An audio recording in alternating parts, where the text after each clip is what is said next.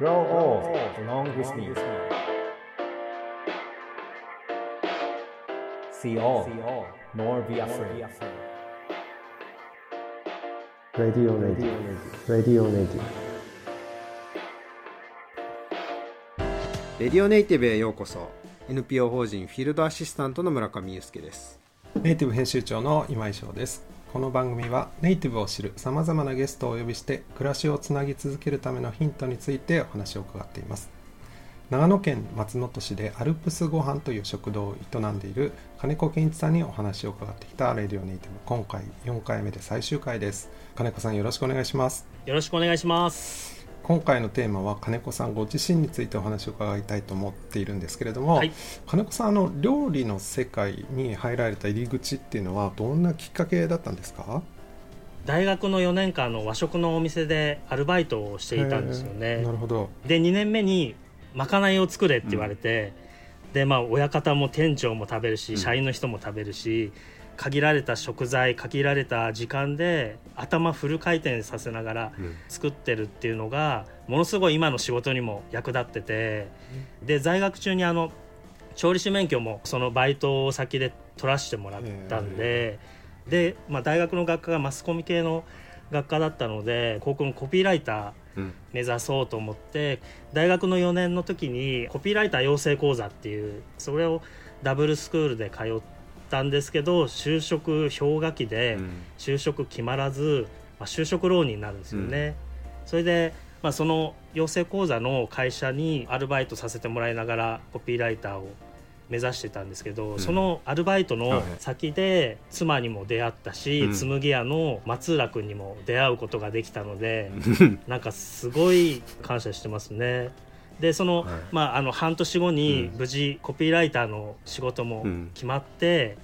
そしたら1か月後に、まあ、紬屋のあの一緒にやってる松浦君から自分もコピーライター決まったよって連絡が来て、いろいろ話を聞いてたら自分と同じ会社だったんですよね。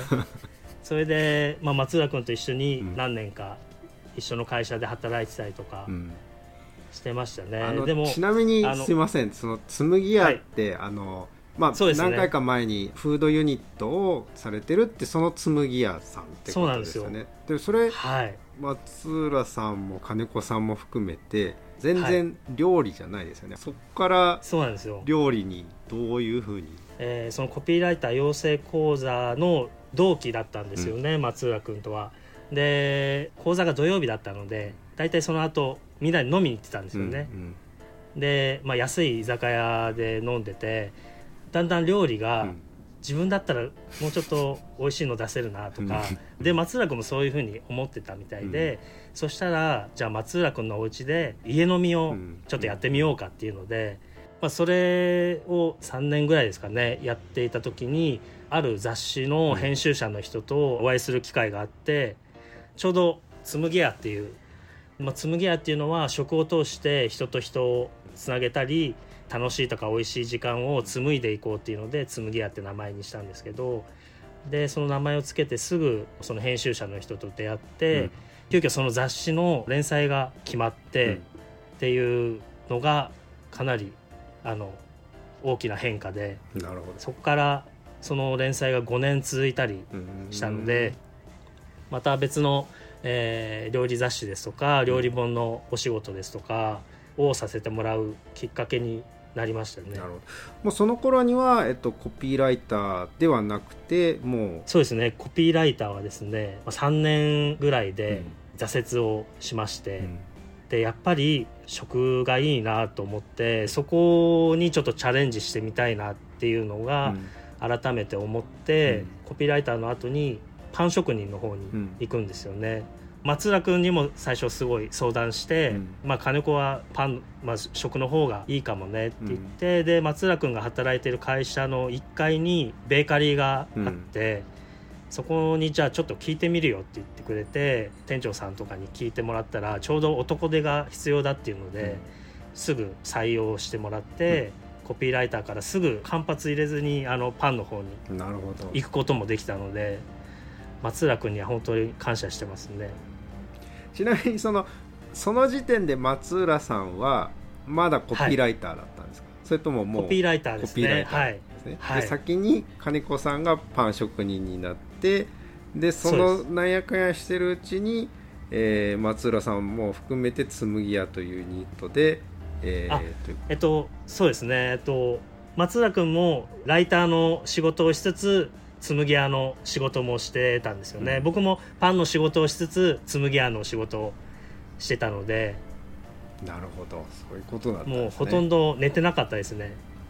いやーなんか次にどういう展開で料理の道に入っていくのか全く想像できなかったですね。後半も楽しいお話を伺いたいと思います。The best is yet to be. The last of life for which the first was made.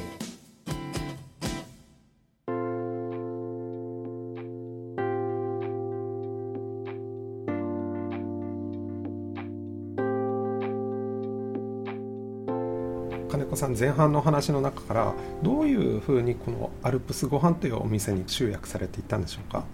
まあ、2008年でパンの仕事も辞めまして紬屋の仕事一本でやっていくことにしたんですね。それでまあ料理研究家として料理本ですとか料理雑誌にレシピ提案する仕事を本格的にやっていってで今年でまあ16年うん。を迎えることにできたんですけど、まあ、今はまあコロナもあったりお互いまあ自分は松本でアルプスご飯を始めてで2年前に松浦君は山形の鶴岡で間の間っていうあの素敵なお店を始めたりっていう、まあ、それぞれの環境が変わってしまったのでなかなか一緒に仕事することが難しくなってきてるんですけども今はもうお互いの場を盛り上げるっていうのでやっています。で2017年にアルプスご飯がですねオープンできるんですけれども、あのその2015年に松本と吉祥寺店っていうイベントで、まあ、うん。吉祥寺にその当時の松本の風を吹かせてほしいというので、えー僕も料理で関わらせていただいてその時に初めていろんな農家さん探してでつながった人たちが今のあのアルプスご飯でも使わせてもらってるうんえー佐々木さんですとか鹿内さんですとか鈴木さんとその時に出会ってっていうのがあったんですよね。で2017年にお店ができるってなった時に松本吉祥寺店で出してたプレートの名前がアルプスご飯っていう名前で出してたんですよ。それでもう自分がお店をやる時はお店の名前はアルプスご飯で使う食材はその時出会った農家さんのお野菜が主役になるような、うん。えー一皿を作りたいなと思ってアルプスご飯を始めたんですよね。なる